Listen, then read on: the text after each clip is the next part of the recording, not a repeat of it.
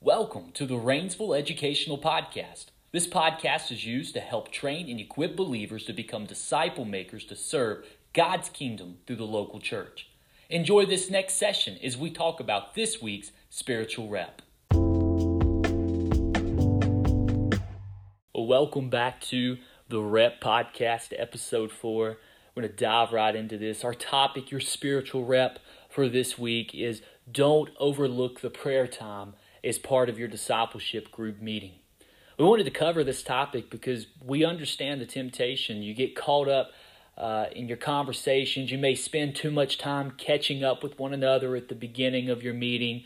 Uh, perhaps someone shares for 30 minutes about what God's been showing them in the scriptures, and that's fine.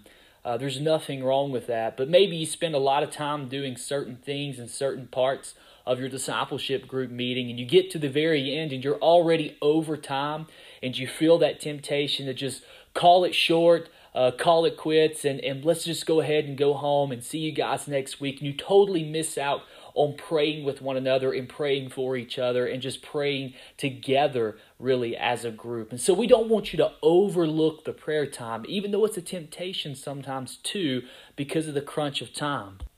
So, what I've done is I've come up with three reasons of why I believe that you should not overlook this prayer time. The first, reason number one, prayer is a rich blessing bought for us by the redeeming work of Christ. I've got Ephesians chapter 1, verse 3 here. I'm going to read from. Blessed be the God and Father of our Lord Jesus Christ, who has blessed us in Christ with every, every spiritual blessing in the heavenly places. I'll never forget what I read one time from an article written by David Mathis. He described prayer like this Christian, you have the ear of God. Let's make the most of this. What a powerful definition for prayer. Because of what Christ has done on our behalf, we have the privilege as sons and daughters to come to God in prayer and make our request known to Him. I'm reminded, even in this moment, of one of my more favorite verses from the book of Hebrews. Hebrews chapter 4, verse 16. Let us then with confidence draw near to the throne of grace, that we may receive mercy and find grace to help in time of need. Christian, discipleship group leader. Don't overlook the prayer time because prayer is a rich blessing bought for you by the redemptive work of Christ. The second reason, and this is probably obvious, prayer is effective. My goodness, prayer is so effective. As I wrote, as I wrote, as I wrote this down, I wondered how many testimonies of people listening to this podcast would amen that statement. Prayer is so effective. We see this all in the scriptures as well, even in the Old Testament, specifically in Exodus chapter 32. You probably remember what happens. Just prior to that chapter, the people of Israel who have been freed from Egypt have decided because Moses spent too much time on top of Mount Sinai, they grew impatient. They melted all their earrings down and made a golden calf and began to worship it, saying, Look, people, the, the gods who delivered you out of Egypt. As you imagine, God was not pleased with this.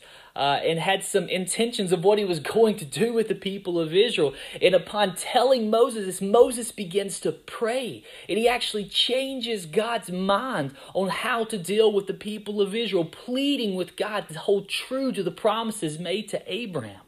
It reminds me of a quote I heard from Charles Spurgeon one time when reading one of his sermons. Our power in prayer is to plead with God to keep his promises. So prayer was effective in Exodus chapter 32. It's also effective in Acts chapter 12. If you remember, that's where Herod has laid violent hands upon the apostle Peter and has thrown him into prison. Meanwhile, just a few miles away, the believers there of the early church are gathered together praying for, for Peter to be freed from prison, for God to deliver Peter from prison.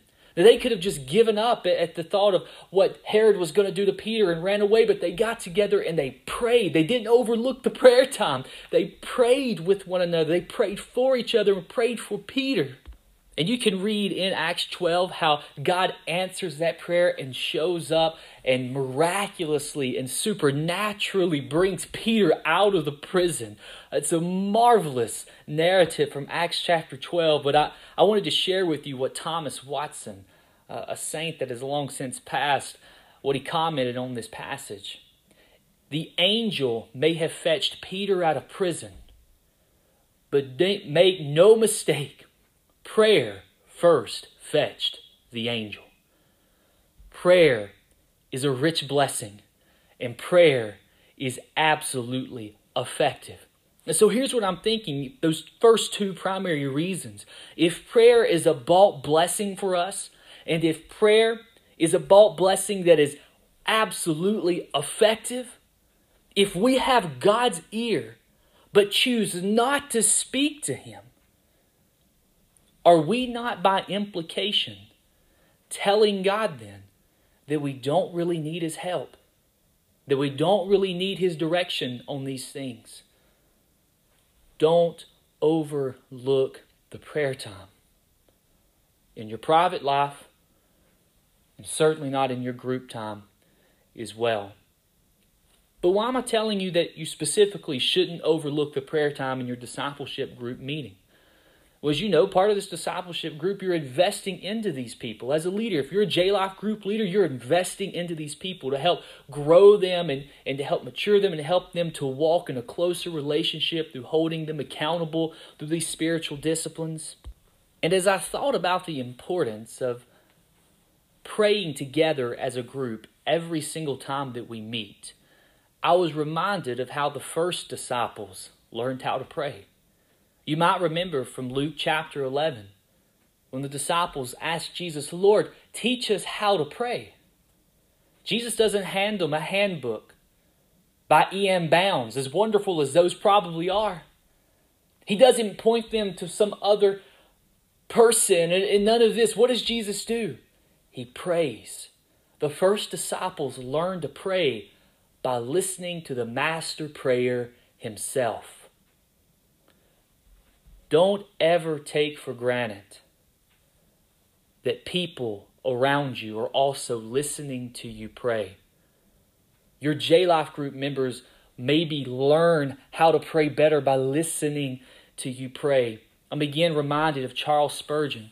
Someone once attended one of his sermons, and upon seeing one of his friends later that evening, the friend asked him, How was Mr. Spurgeon's church service? And the man said, Oh man, he preached a marvelous sermon. And his friend said, Yes, yes, I know. He is he's a marvelous preacher. He's so powerful in what he says.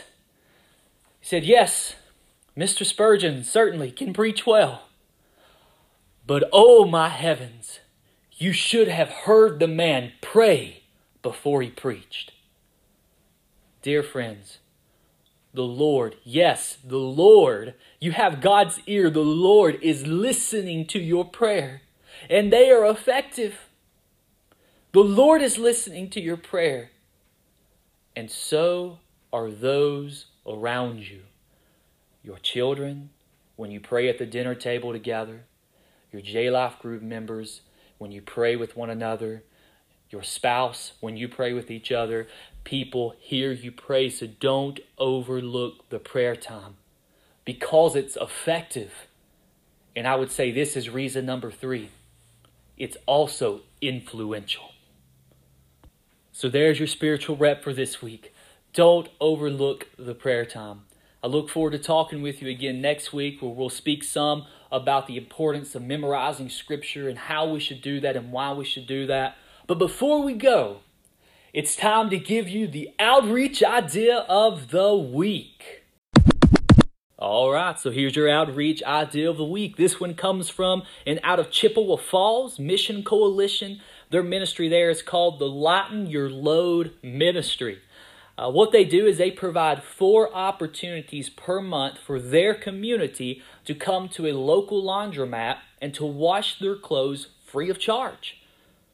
Apparently, the Mission Coalition also raises funds and distributes quarters to those who show up on these lighten your load days. They said they normally see 15 people, 15 people per session. And as a result of this small act of generosity, they also have countless conversations and times of prayer with the people that they're reaching out to. Perhaps your Sunday school class or your J Life group would be interested in partnering, partnering and, and working this type of ministry. If so, give us a call at the church. We'll be uh, happy to help and answer any questions that we can. I hope you guys have a great week and I hope you've enjoyed this week's spiritual rep. Look forward to talking with you again next week. Blessings.